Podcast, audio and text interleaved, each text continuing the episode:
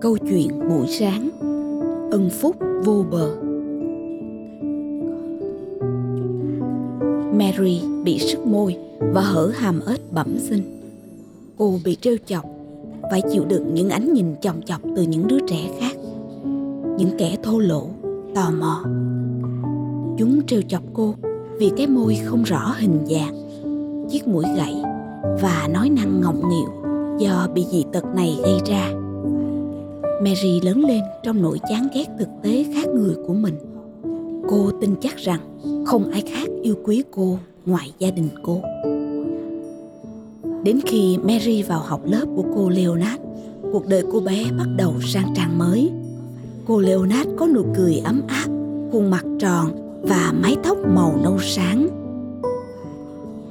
Vào những năm 1950, hàng năm các giáo viên thực hiện một bài kiểm tra nghe.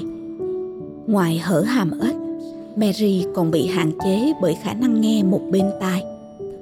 Không muốn cho các bạn biết thêm một lý do nữa để trêu chọc mình.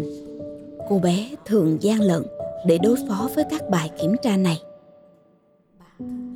Bài thi đó thường được gọi là bài kiểm tra thì thầm.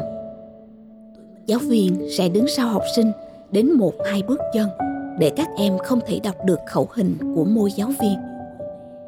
Học sinh đút một ngón tay vào lỗ tai bên kia để không nghe được. Giáo viên thì thầm vào tai học sinh những từ có cả âm và vần. Học sinh phải nhắc lại cụm từ đó. Khi Mary hướng bên tay điếc về phía giáo viên, cô bé thường giả vờ che bên tai nghe được.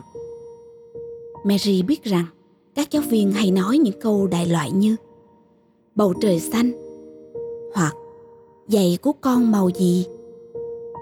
Nhưng hôm đó lại khác.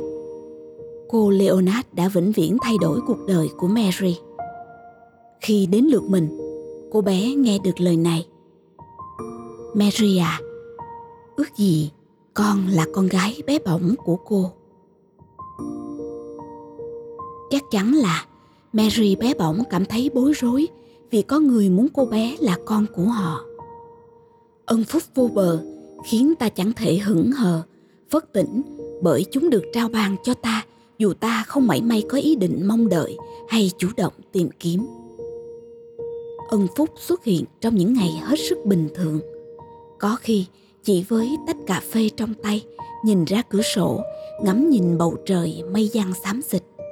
Hoặc có khi cơ duyên được chứng kiến tia nắng mong manh rọi xuống đất gần khúc gỗ phủ đầy rêu nơi những cành thủy tiên non tơ, bất chấp bất chấp mùa đông, cố vươn lên từ sỏi đất. Và bởi ta không ngờ ân phúc đến với mình một cách bình dị như vậy, nên ta thường bỏ lỡ chúng, vội vã lao nhanh, vút qua những khoảnh khắc diệu kỳ. Ta chẳng thiết những khoảnh khắc diệu kỳ, ta chẳng thiết nắng lại giấy lát bên khung cửa sổ để nhìn ngắm những đóa hoa thủy tiên mới nở không buồn dừng lại một chút để nghe ai đó nói, tôi quý bạn hay bạn thật tuyệt vời? Trích từ sức mạnh của sự tạm dừng. Tự vấn. Tôi có đang đi quá nhanh và vội vã không? Có điều gì hay ai đó đang cần tôi chậm lại để cảm nhận những điều tuyệt vời mà tôi xứng đáng có không? Tôi có vô tình bỏ qua điều gì chỉ vì nỗi sợ của mình không?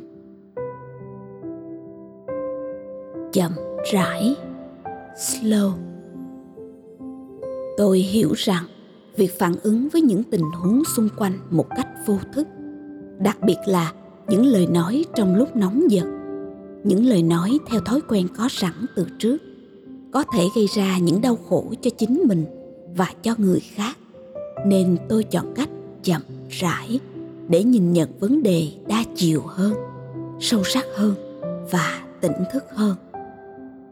Tôi cam kết sẽ cho phép mình được quyền dừng lại, được quyền chậm rãi để kết nối tâm hồn và thể xác, để cảm nhận trọn vẹn cảm xúc của mình, để cảm nhận trọn vẹn những ơn phước tôi đang có và để đón nhận những góc nhìn mới với một tâm thế bình an và biết ơn. Tôi sẽ luôn tỉnh thức trong mọi tình huống. Thương gửi đến bạn, sự chậm rãi, an yên.